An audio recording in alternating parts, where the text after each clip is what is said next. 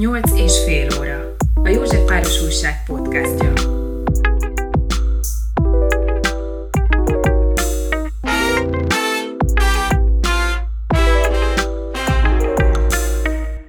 A 8-as fél óra vendége dr. Frölydik Robert, főrabbi, országos főrabbi. Köszönöm szépen, hogy elfogadtam meghívásomat. Köszönöm szépen a meghívást. Sok mindenről szeretném önt kérdezni, de talán most azzal kezdeném, hogy azt hiszem valamennyire uralkodik a világban egyfajta apokaliptikus hangulat. Ez alatt azt értem, hogy háború zajlik a szomszédban, olyan címekkel cikkeznek újságok, mint hogy bibliai léptékű asszály sújtja Európát, most vagyunk túl, hát remélhetőleg túl vagyunk több év Covidon, fordulnak-e önhöz hívek ilyen jellegű gondolatokkal, hogy ebben tényleg lehet-e valami bibliai, illetve hogy kérnek el miatt segítséget öntől? Hát tulajdonképpen ebben a tárgykörben tőlem hiába is kérnének segítséget, esőt nem tudok csinálni, ezt meghagyom az afrikai sámánoknak. A De békét szellemi. Nem tudom megkötni.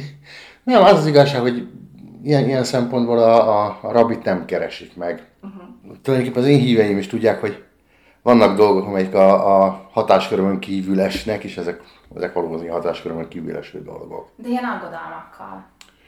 Hát ezt, ha nem is megkeresnek, de a, a mindennapi beszélgetésben persze előfordul.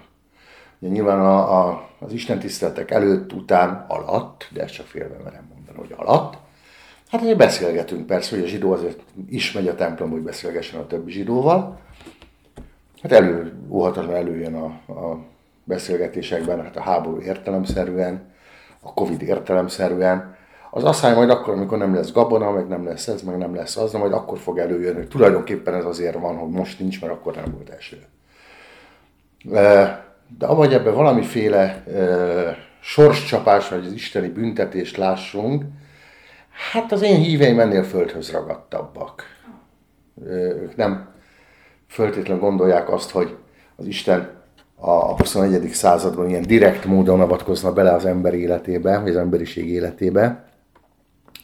Nyilván rabiként ez furcsa lenne azt mondanám, hogy ez ki van zárva, hogy ez egy isteni büntetés lenne. Sőt, magam is azt gondolom, hogy a, a, az isteni szándék ellenére nem lenne háború és nem lenne Covid. Tehát valamiféle e, transzcendens e, büntetés mégiscsak valamiért ez, ez jár. De hát nagyon messzire vezetne ezt egy kicsit kielemez, hogy, hogy, hogy miért és hogy. Még egy gondot, és aztán visszaadom a szót, lenne haragudjon, kicsit sokat beszélek, szakmai ártalom. Azért hívtam. Köszönöm. De még egy gondolat, a zsidó, nem, nem jössz, hogy teológia, mert ilyen, ilyen fogalom zsidóság, hogy teológia nem létezik. A zsidó filozófia ismer egy olyat, hogy a messiás elővetelét megelőző fájdalmas időszak, Heblia Messiach, hát lehet, hogy ezt éljük éppen, nincs kizárva. Az évezredek során számtalanszor hitték az eleink azt, hogy az adott időszak córeszei az már bizony a, a messiási kort megelőző fájdalmak, aztán tévedtek. Hát hát, ha most tényleg ezt a kort éljük, és akkor közel van a, a messiás és a megváltás, tartok tőle, hogy mi is tévedünk. Vannék kíváncsi az ön életével kapcsolatban, hogy mikor döntötte el azt, hogy rabivá válik? Ez egyfajta hívás volt? Úgy értem, hogy nem a technikai lépésekről beszélek, hogy iskola, stb. stb., hanem... Hát ki fogom ábrándítani, semmi elhivatottság nem volt ebben is nem hallottam égi szózatot, hogy Robika, te menj a rabi képzőbe, mert neked ott van a dolgod. Nem sokkal prózai volt a, a helyzet. A Rabi Képző Intézetnek volt egy világhírű tudós igazgatója, Sejber Sándor professzor. Az én bármicvómon, úgy felnőtte avatási szertartásomon, ő volt az én avató rabbim, és nem emlékszem rá, hogy mit mondott. 13 éves voltam meg voltam szeppe még, és szemüveges is pici kölyök, csak az érzésre emlékszem, hogy álltam előtte, és itt tátott szájjal figyeltem, hogy mit mond a sejber, és eldöntöttem, hogy ettől az embertől én tanulni akarok. Ilyen egyszerű volt a képlet. Leérettségi utána bementem a rabi képzőbe, a sejberhez, és mondtam, hogy professzor drága, itt vagyok, és akkor még jöttem. És miért akarsz te rabbi lenni? Én nem akarok rabbi lenni, én tanulni akarok, magát akarok tanulni. Jó, mert ha azt mondtad volna, hogy rabbi akarsz lenni, nem vettelek volna föl. Ott ragadtam, és megadatott nekem még az utolsó évében én hallgattam őt. Ugye 84-ben kezdtem a, a rabbi képzőt, 85-ben a, a sejbere meghalt. Viszont már olyan típus vagyok, hogy valamivel belekezdek, akkor azt végigcsinálom. És akkor itt nem részletezendő okok miatt az akkori államhatalom beígért, hogy én belőlem az életben nem lesz rabbi. Nem baj, meglátjuk. Végigjártam a rabbi képzőt, mire elvégeztem, addigra az akkori államhatalom már a múlté volt, és én belőlem rabbi lett. Ilyen egyszerű. És most tanít azon az iskolán, ahol ön is tanult? Igen, igen. A, hát nem egészen abban az iskolában, ugye ez már nem az Országos Rabbi Képző Intézet, hanem az Országos Rabbi Képző Zsidó Egyetem. Ez már egy másik eh, intézmény, nyilván jogutód, jogilag is, talán egy kicsit szellemileg is, és ebben az intézményben valóan kultúrtörténet szakon tanítok. Van-e valamilyen különleges élménye erről az időszakról, mióta tanít a Képző Egyetemen? A legnagyobb élményem az volt, amikor bejött a Covid. Mert az, hogy én bemenjek a rabbi képzőbe, rövid gatyában, pólóban, kávéval a kezembe, cigarettával, hát ez elképzelhetetlen volt. Otthon meg, gép előtt, minden további nélkül. Nem, hát nem egy, egy komolyra fordítva a szót, minden óra egy élmény. Nyilván a, a Covid előtti időszak sokkal intenzívebb volt. Az, hogy a online tanítunk, nyilván mondom, ennek megvan ez a kényelmi előnye, de óriási hátránya is van. Hogy a, a monitoron csak a sötét képeket látom, vagy a kimerevített állóképeket, nincs egy, egy feedback, nincs egy visszajelzés a kommunikáció a diákokkal nem ugyanaz. Ez offline-ban, a való világban, hogy úgy mondja, azért ez egy izgalmas, pesgőd dolog. Látni az embereket, figyelni a szemüket, a villanásokat, a kérdéseket, a ki nem mondott és kimondott kérdéseket egyaránt, figyelni a visszajelzéseket, az arcokat. Hát ez, ez minden óra egy, egy, egy megismételhetetlen élmény, tanárként is. Körülbelül milyen létszámban járnak önhöz? Ez, ez mindig attól függ, hogy éppen hány fő az adott évfolyam. Volt olyan, hogy 14-en, 5-en, és volt olyan, hogy ketten. Ez az évfolyam nagyságától függ. Olvastam erről, hogy volt tábori lelkész. Igen. Ezt hogyan tudja az elképzelni, aki mondjuk se nem vallásos, se, se nincs köze a katonasághoz? Az nehezen. Akkor segítsünk nekik egy kicsit.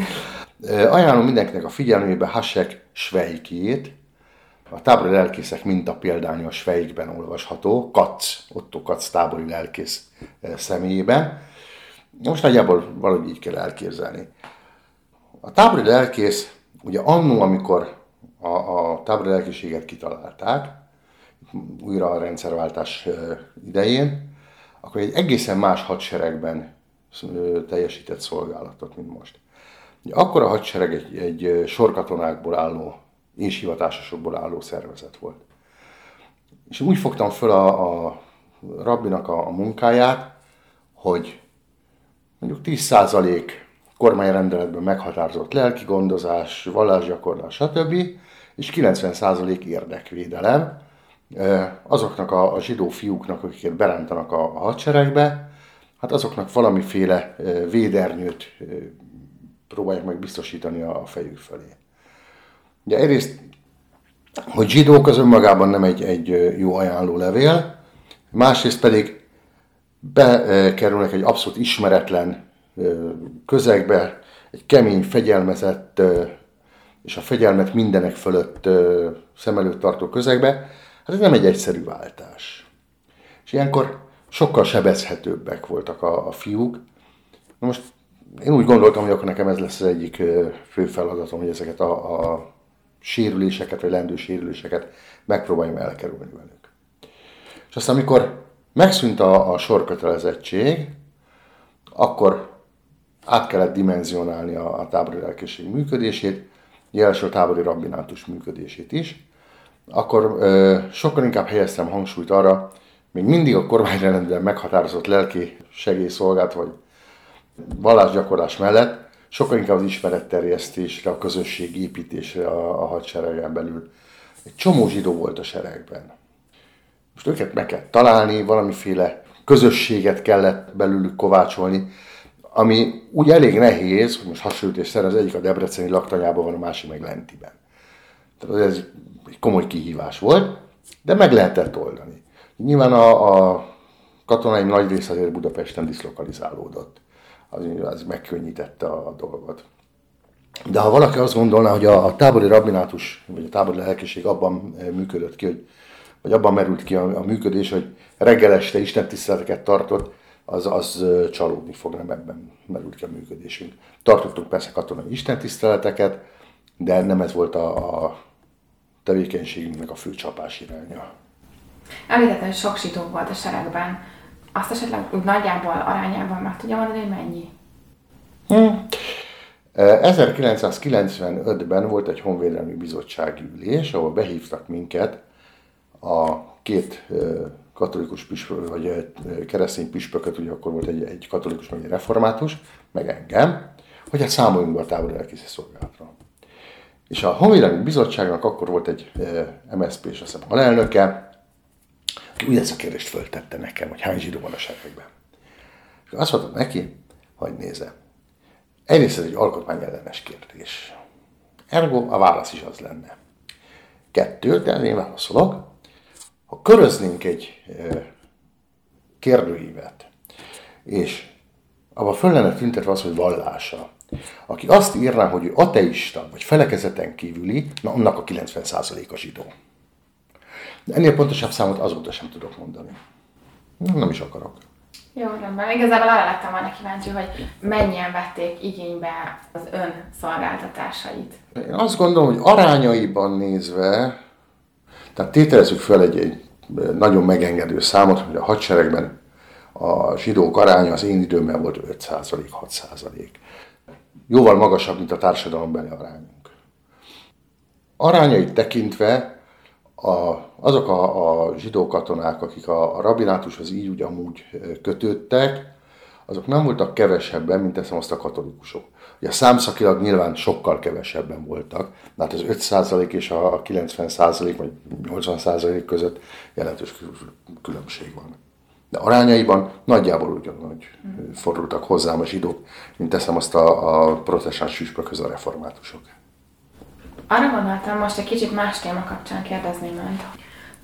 Azt hiszem, hogy talán ön volt az első, aki felemelte a hangját Orbán Viktor miniszterelnök legutóbbi, mondjuk, hogy fajozós beszéde kapcsán.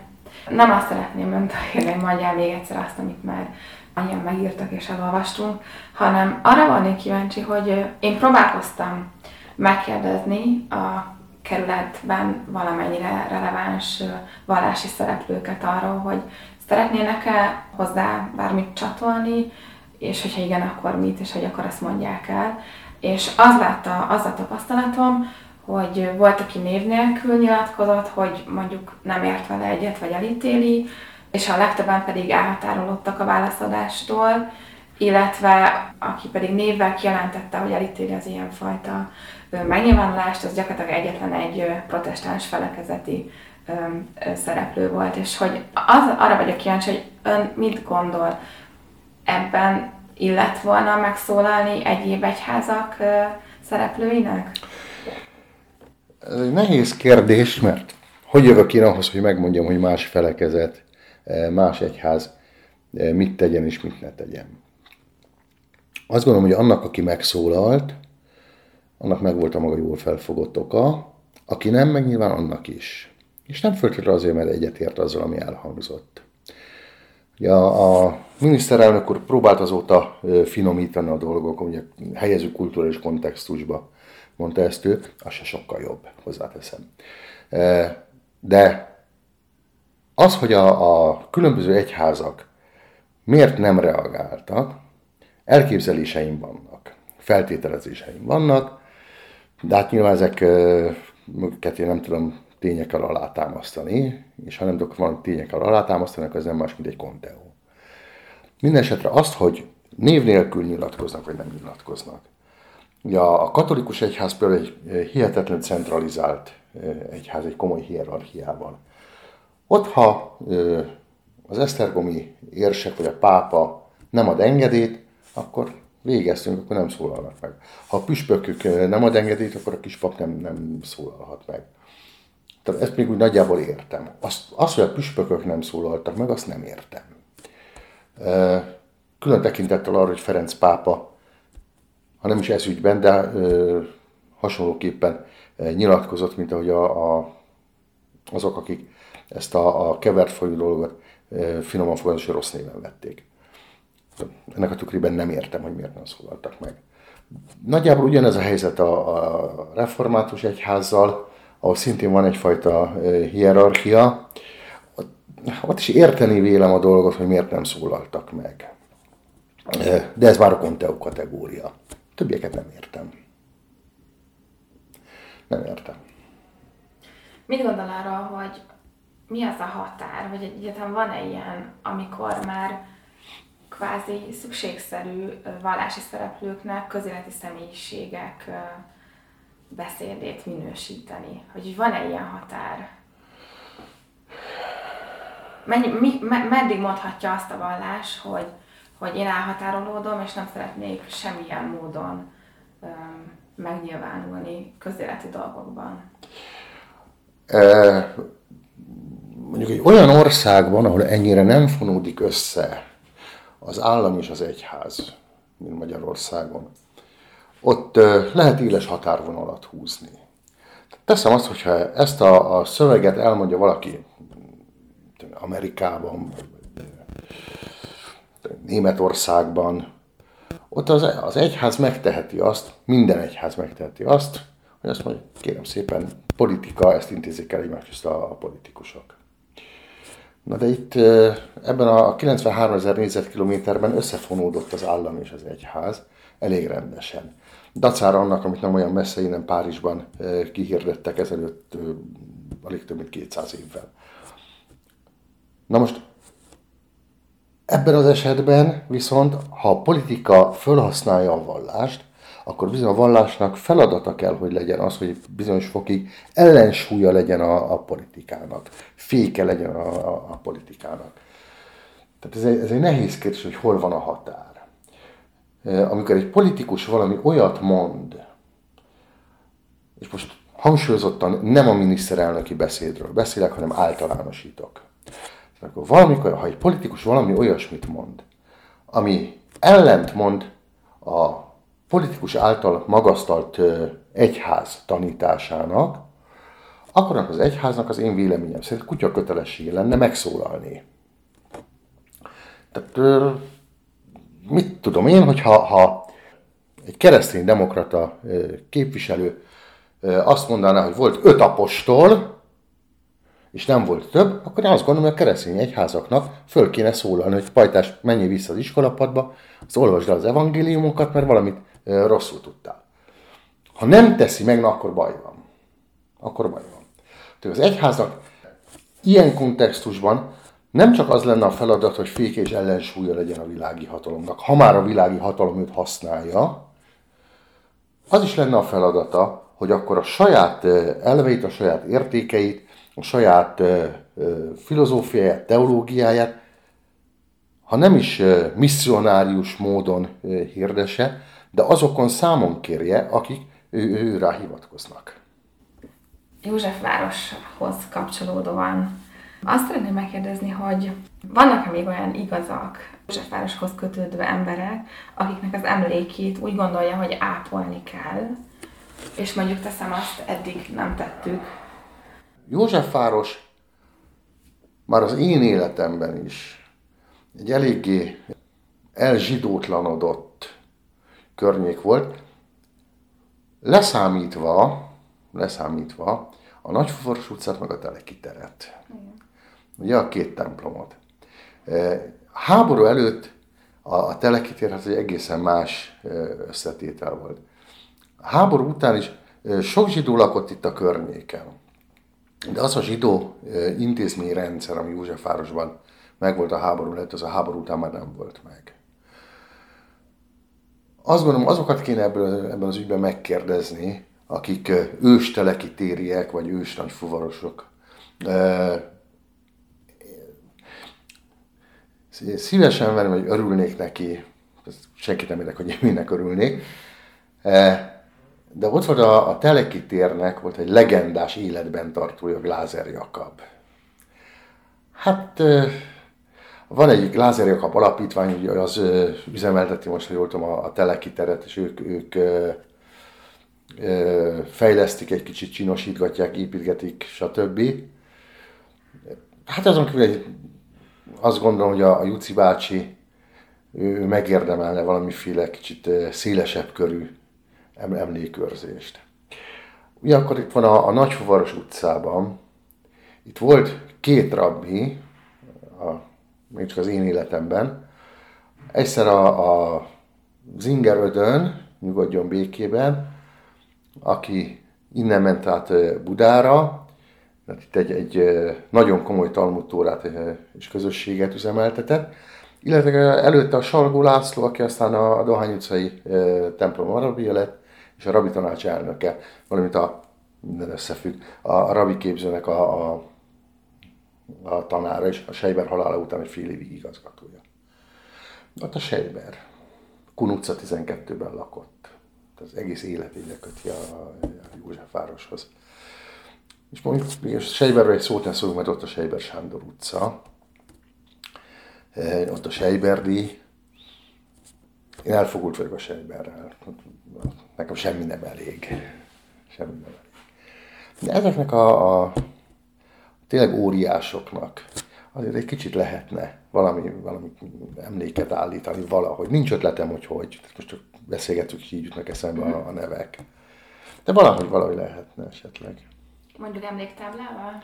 Emléktáblával, valamiféle ilyen, ilyen ö, emlékéremmel, díjjal, pályázattal, versennyel, stb. Szóval, annak idején volt a hitközség berkein belül a hevesi verseny.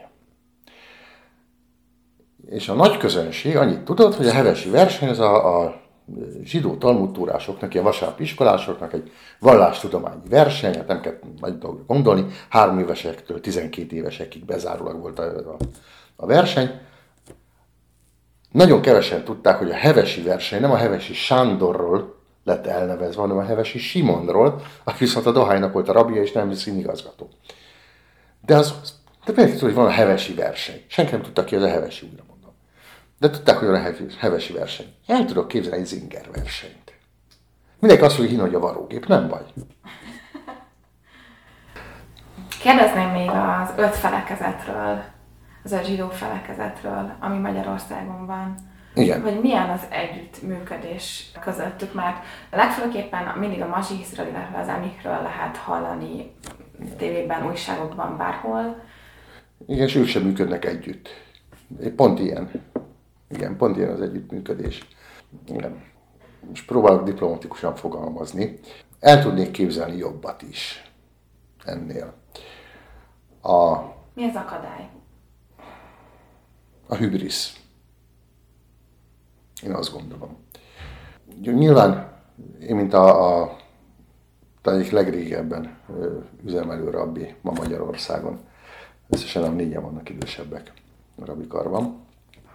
Ez nem érdem, ez egy tudomásul vendő szomorú állapot. Mindenki nagyon fiatal. Ó, igen. Köszönjük szépen. Én pontosan tudom, hogy a, a Chabad, ugye az Emichnek a, a írói álneve, vagy ifjúság, lánykori neve, hogy a Chabadnak mik a, a metódusai, mik a, a módszeri, pontosan értem a mazsihisznek a Chabaddal szembeni ellenérzését. Értem a Chabadnak is az ellenérzését a, a mazsihisszel szemben. Ezt egy kicsit kifejtjük a hallgatóknak, hogy ez pontosan mit jelent. Ez azt jelenti, hogy a, a, a Chabad, ugye, vagy az Emich, ugye a kettő az ugyanaz, a Chabad az egy e, chassid kis csoportosulás, ami kinőtte magát, és egy világméretű franchise lett belőle, A fő küldetésüknek tekintik azt, hogy a világon mindenhol ők megteremtsék a zsidó élethez szükséges alapokat, hogy legyen kóserétkezés, hogy, hogy legyen valamiféle kis vallásos grémium, ahova lehet fordulni. Olyannyira működnek, hogy te Afrika közepén, ugye ahol a nyamnyamok vannak, és a, a esetleg még néhány oroszlán, ott is van a chabád és van kóserétel. Tehát ezt, ezt nagyon dicséretesen módon csinálják. A mazsisz ellenérzése abban merül ki, hogy ők szeretnék, hogy az egész világon a, a Chabad standard lenne a standard. Ezt a mazsisz meg nem szeretné. Érthető módon. Másfél értem a Chabadnak a mazsisszel szembeni fenntartásait. Ugye a Chabad, mint mondottam, egy haszid társaság, egy sokkal striktebb, sokkal szigorúbban vallásos, mint a, a magyarországi neológia. Ebből az következik, hogy számukra a neológia nem elég zsidó. Én meg azt mondom, hogy szerintem a neológia pont elég zsidó úgy, ahogy van. Köszönjük szépen, nekünk nem mondják meg mások, hogy mi mennyire legyünk zsidók. De nagyjából ez a, a, a két társaság közötti ellentétnek a, a, az oka. És ezt elég nehéz lenne legyőzni. Elég nehéz lenne legyőzni. Nem is nagyon kísérleteznek vele egyik oldalról sem. Ott az ortodoxia, ugye az ortodoxia valamikor a mazsihisztek volt takit községe, hány évvel ezelőtt kiléptek a mazsihiszből, mondva, hogy az nekik jobb lesz, nem lett jobb. Nem lett jobb. Amit nagyon magam részéről roppantul sajnálok, ez egy abszolút magánmegjegyzés, én ott nőttem föl köztük. És, és vérzik a szívem látni, hogy zsugorodik az ortodox hitközség. És nyilván nem tett jót nekik se a Covid. Aztán ott van a két reform hitközség, őrülök én hadd ne beszéljek most. Rendben, hogy gondolja. Említette, hogy az étkezés és az egyebek, szokások mennyire fontosak. Akkor megkérdezném, hogy és egyébként ilyen megkeresések vannak ön felé, hogy a mostani új hullámos étkezést hogyan lehet összepárosítani a kóser étkezéssel? Mondjuk teszem azt, tudom, a paleo étkezést, a vega, vegán étkezést. Ez egy érdekesebb dolog. Bocsánat, a megkeresés ez nem jó szó. Előfordul, beszélgetésben följön. És nyilván vannak ugye nálam is a, a közösségben olyanok, akik ilyen érzékenyek, olyan érzékenyek, ezt nem esznek, azt nem esznek. Tulajdon fiam vegetáriánus, szóval vannak ilyen nem klasszikus étkezési mintát követők a, a társaságban. Hát azok nyilván valamit mondani kell. Még a vegetáriánus, vegán, még az a, az a legkönnyebb, ugye, mert a, a kóser étkezés az alapvetően a hús és a tej szétválasztásán üzemel, illetve csak speciális eh, húst lehet fogyasztani, állatok, az megfelelő módon le kell vágni, vérteleníteni kell, stb. stb. Ez egy hosszadalmas macera. A, a vegetáriánus vegán ezt meg a búvó kilövi. Ugye a vegán annyira, hogy még tejet se, meg tejtermékeket se eszik. Ez egyetlen, ami nem kompatibilis a, a kósersággal, vegetáriánus, illetve vegán fronton, hogy a különböző zöldségeket, növényeket, amiket az ember fogyaszt, azokat megint csak át kell vizsgálni a szokottnál rigorózusabban. Tudnék, lehet benne kis bogár, ilyen pete, stb. stb. stb., amit nekünk nem szabad fogyasztani. Tehát rizst például szemenként át kell nézni. A, az én lányom egy időben mesgiák volt, ilyen vallási felügyelő a, a kóser konyhán. Na most volt olyan, hogy ilyen mázsarist kellett nekik átválogatni egy délelőtt, csak azt így szemenként átnézni. Nem, nem volt egy kis feladat. Vagy tojást föl kell törni, meg kell nincs benne vércsepp, mert ugye a vérfogyasztása szigorúan tilos. Ugye ez egy egyszerű történet. De még a legközelebb ez áll a, a, a kóser étkezéshez.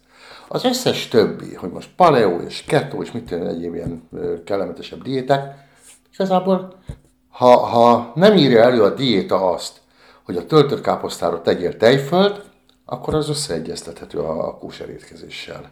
Meg kell találni nyilván a, a modus vivendit, de összeegyeztethető. Vannak a speciálisan olyan kóser étkek, amik kifejezetten a budapesti zsidóságra jellemzők? Hű, hát a tradicionális zsidó kaja ugye a flódni, azt mindenki ismeri. Látom meg is. Jó az, jó az. Hogy ez mennyire speciálisan budapesti, azt nem tudom. De, hogy magyar, az biztos. Hogy magyar, az biztos. Ezen kívül, hogy klasszikusan zsidó, zsidó eledel sütemény lenne, azt, azt, azt nem tudom, hogy van-e. Vannak bizonyos fajta sütemények, amelyeket bizonyos ünnepeken eszünk, mint a kindli, amit Purimkor eszünk, az is egy ilyen, ilyen dióval vagy mákkal töltött gyúrt tészta, azt sem nagyon láttam máshol. De, de egyébként nem nagyon gondolom, hogy van speciálisan budapesti vagy, vagy magyar zsidó étel. Ja, a, a klasszikus a sólet, ugye aminek százezer verziója van, ja, amit mit csinálunk, bab, gersli, hagyma, stb. Ilyen kis füstölt húsi, nagy füstölt húsi benne. Ugyanezt például a, a szfaradiaknál csupa zöldség, meg krumpli, meg tudom én, szóval ezerféle variációja van. Ez egy speciálisan kelet-európai vagy magyar verzió ez a, a, a babgersli történet. Igazából egy minden kaja speciálisan magyar, ha jól van megcsinálva. Pörkütt. Az étkezésből valamennyire következik a közösség, mert hogy általában nem, egy, nem egyedül veszünk, hanem közösségekben. És hogyha már a közösségeknél tart a gondolatmenetem, akkor ön hogyan látja a mai magyarországi zsidó közösségeket? Stagnálnak, nőnek, csökkennek? Látni-e bármilyen tendenciát? Két évvel ezelőtt erre a kérdésre habozás nélkül azt mondtam volna, hogy nőnek. Csak bejött ez a két év. És a két év alatt a közösségeink hihetetlen mód tönkrementek. Hihetetlen mód. És ha bármelyik egyház azt mondja, hogy az ő közösségei ez alatt a két év alatt nem mentek össze, véleményem szerint az nem mond igazat. Ez minden közösséget megviselt. De most, talán az idén tavasz óta, amikor kinyílt újra a világ, azóta azt látom, hogy stagnálunk. Próbáljuk az egykor volt nagyságot, annak az árnyékát valahogy elérni és, és visszaszerezni. Egyrészt Mózes írja, hogy nincs ház, ahol ne lett volna halott. Ez a közösségére is igaz. Minden közösség, templomi közösségünkben volt áldozata a Covid-nak. Nem egy, nem kettő. Tehát ez, ugye egyrészt ez. Másrészt a, a, az emberek elszoktak attól, hogy eljöjjenek a közösségbe. Három, az emberek félnek eljönni a közösségbe, még mindig. Ugye, mert jó, én értem persze, hogy kell az embereket riogatni az, hogy hatodik hullám, hetedik hullám, tizedik hullám, mert úgy lehet az embereket irányítani. A legjobban, hogyha félelemben tartjuk őket, de elég lenne már. Elég lenne már. Mondom, ezt én négyszer vagyok beoltva, tehát megadtam a, a császárnak, ami a császáré, és én is be voltam tojva az első két hullám idején rendesen, úgy, mint, épp úgy, mint bárki más, de azt gondolom, hogy most egy picit ez túl van ez a Covid lihegve. De az emberek ettől még félnek. És félnek eljönni a közösségbe. Tehát egyenlőre küzdünk azért, hogy, hogy életben maradjunk. Nálam a, a Dohány utcában a krak előtt olyan közösség volt, minden nagy képűség és szerintelenség nélkül. Ugye ahhoz, hogy egy zsidó templomban közösségi istentiszteletet lehessen tartani, kell tíz felnőtt zsidó férfi. Nos, minden évben elmentünk, mint dohány körzet, vagy külföldre, vagy belföldre, vagy jó esetben mind két helyre, nyaralni, meg, meg őszölni, meg tavaszolni. És bárhova mentünk, úgy mentünk, hogy ott legyen minyen, meg legyen tíz férfi de ugyanakkor a dohánytemplomban is megmaradt a tíz férfi. És azt gondolom, hogy magyar viszonylatban ez páratlan volt, hogy egy templom egyszerre két helyen tart Isten tiszteletet. Ennyien voltunk. Most, ha vagyunk 15-16-an, akkor hú, de sokan vagyunk. Összement a közösség. És nem azért, hogy meghaltak, persze meg is haltak a két év alatt, de nem azért, hanem mert az emberek elszoktak tőle. Ugye amíg a, az első két hullám tartott, addig Zoomon tartottuk az összejöveteleket, az istentiszteleteket.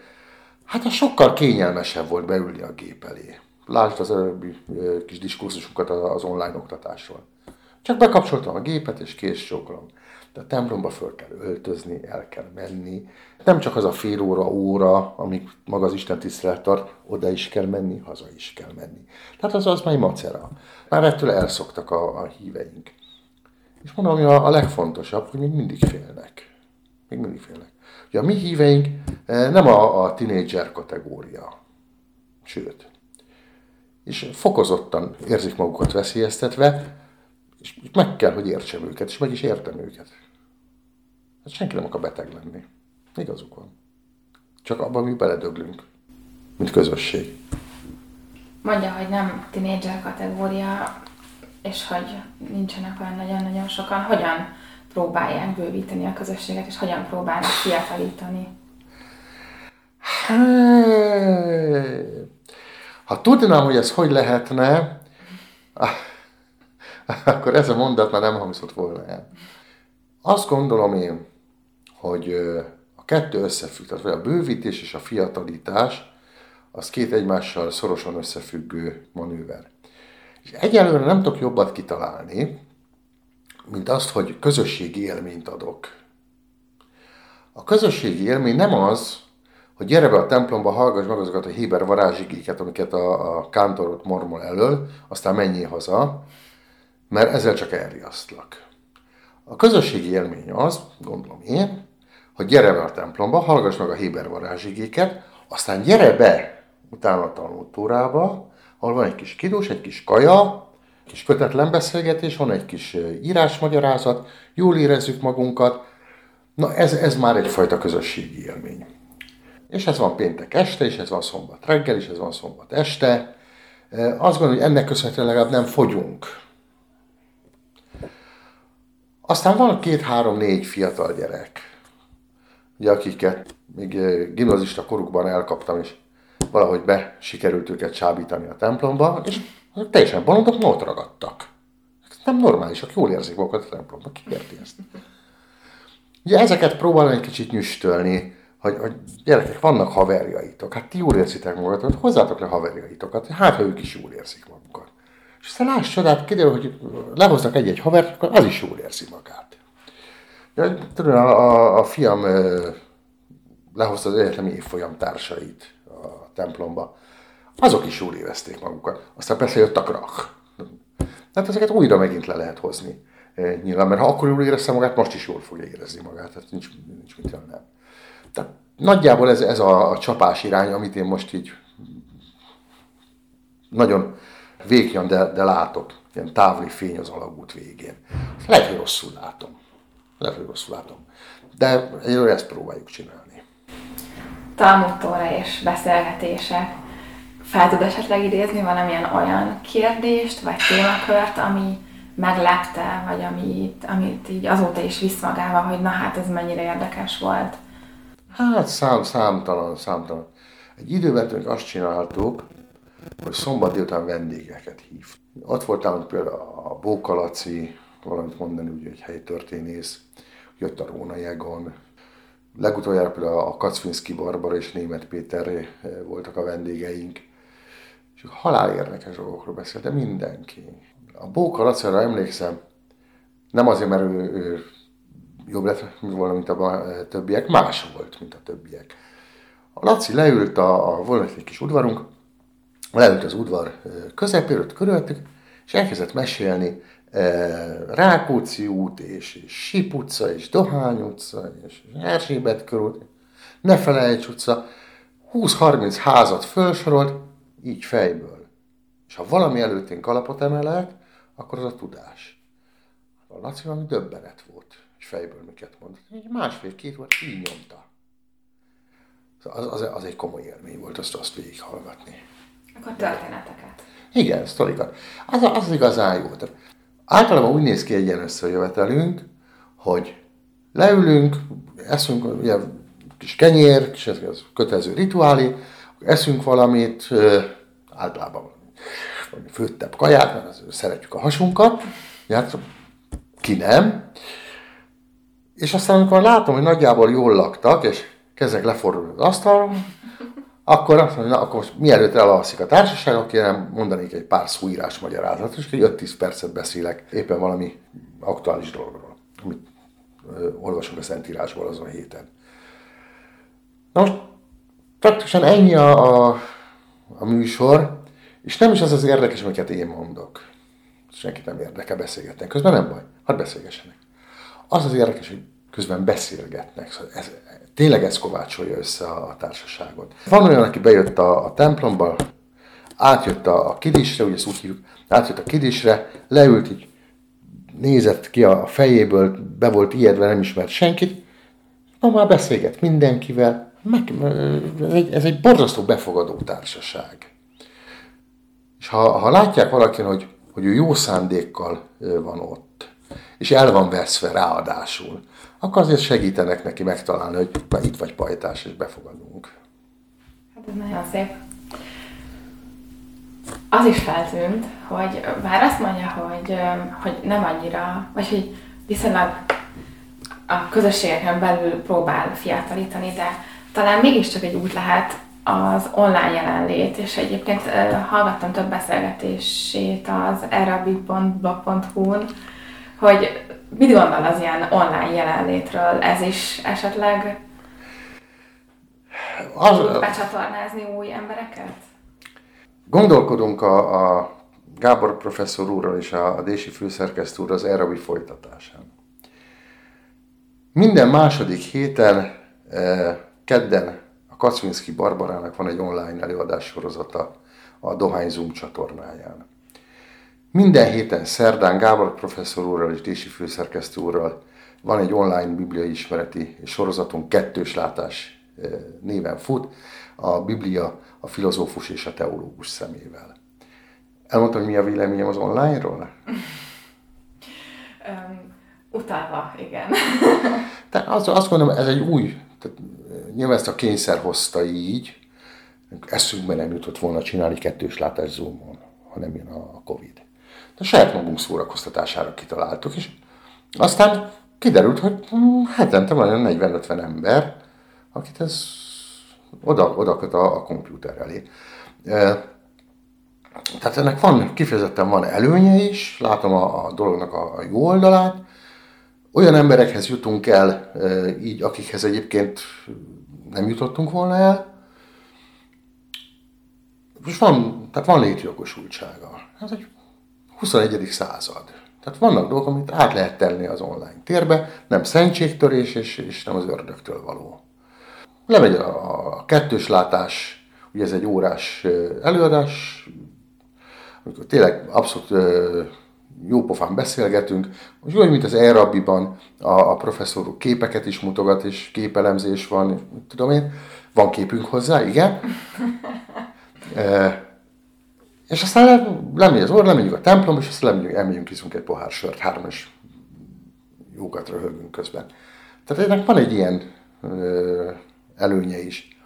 De azt gondolom, hogy igen, az online az fontos. A, Barbara előadás sorozata, ő csinálja, hogy az emlékezés ösvényein elfeledett, vagy soha nem is ismert izgalmas szereplőket ás elő a magyarországi zsidó történelemből, életúttal, eredményekkel, pályafutásokkal, életművekkel együtt. Nagyon izgalmas és érdekes, és, és több ízben ugye szomorú végű történeteket hallunk, de kinyílik egy, egy abszolút ismeretlen világ. És ez is online. Tehát igen, ennek van, van jövője is van, létjogosultsága is van. Igen. Akkor az Arabi folytatódni fog? Azt mondja? Hát tervbe vettük a két úrral. Egy dolog gátolhat meg minket benne, a saját lustaságunk. Ugye mi ketten a, a Gábor professzor úrral már több ízben gondolkoztunk azon, hogy könyvet kéne csinálni. Hát ezt olyan 15 éve toljuk magunk előtt, tehát van még időnk.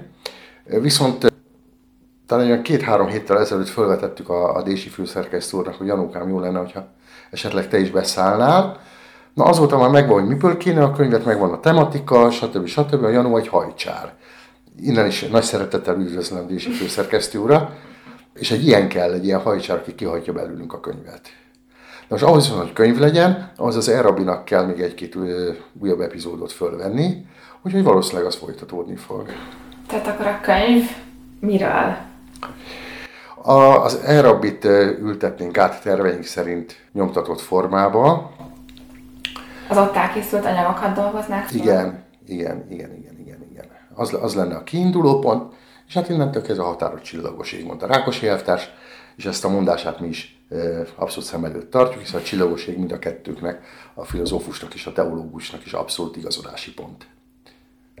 Hát akkor rengeteg sok sikert kívánok. Köszönjük az, szépen. Hogy elkészüljön a könyv, és minden egyébhez. Köszönjük szépen. Nagyon szépen köszönöm, hogy eljött. Részemről volt a megtiszteltetés, köszönöm a meghívást. találkozunk. Rajtam nem múlik.